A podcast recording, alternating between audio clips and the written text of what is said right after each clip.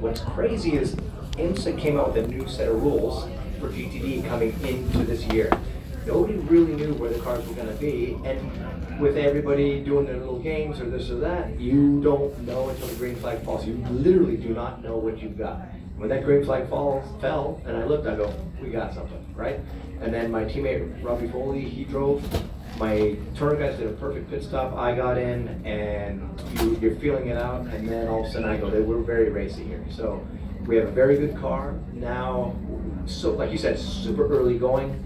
Uh, basically, the thing is, put bumpers around your car and stay away from everybody. Wait till that's, you know, the, the objective is wait till the sun comes up the next day, and then we're gonna get, then we'll get pushy and go after the win.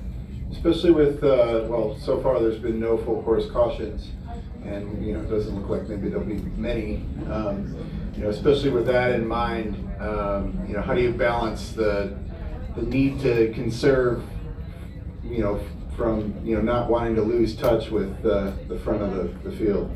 Yeah, um, normally we would have expected a, a full course caution by now. So we're, we're dealing with, uh, I wouldn't say two problems, but one major problem is they didn't get the fuel quite right on our car, the IMSA side, and we were literally four laps down per stint to the, all the competition. If you do the math, if you're four laps down over 23 stops, you're going to be doing an extra pit stop, and that is going to be a huge problem. You could be leading this race, and go almost lap down to the whole field. So uh, we're trying to figure out a way around that. There's no real way to get around it. So we're hoping for a yellow so everybody gets reset. Because right now, with all the pit stops that we've had at four, you know, laps or three or four laps per stint, we stop and other cars are stopping behind us now. So I've never seen the race go this far, no yellows. But I'm sure there'll be some somewhere. But it's a lot of fun. Uh, questions for Bill? Stick your hand up, we'll bring you a mic. Right here. So, Bill, you're on. I believe you're on course for a potential big record. Is that playing on your mind throughout the race? Ah, You know, uh, it, it did last year. You know, I wasn't even aware of it until somebody came up to me and said, "Hey, do you know you're in contention to take the all-time lead?" And then and then it became everything that was in my head. So now every race that we did early on last year was about winning a race, not about scoring on the podium, getting points, and winning a championship, but about winning the race. You make very bad decisions when it's only a sole focus is to win a race. You know, so halfway through the season last year, Will Turner, the owner, "Look, look, look, let's do this different. Let's let's focus on the championship. Let's focus on the wins. Uh, uh, uh, focus on just podiums, and the rest will fall into place." And sure enough, at that moment, when we all relaxed a little bit, they all started happening. And then the Petit Le Mans one happened. That tied us at the end. We're coming into this year. Sure, there's the 61 is looming.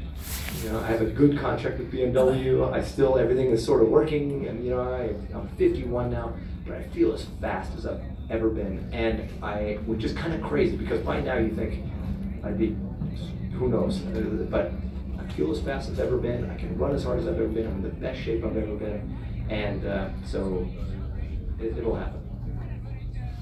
Bill, you've won this race a couple of times, but uh, those were much earlier in that uh, group of uh, 60 victories so far. How big would it be for you here, of all places, to get that 61st? Um, it, it would be big. If you imagine, uh, I won them in 97, 98, something like that. Right. And I've had a string of seconds, a, a good amount of seconds. Well, seconds in Daytona after 24 hours feel like you just shot yourself. I mean, right behind the leader, you're right there, and you, you finish with a record closest finish or something crazy like that.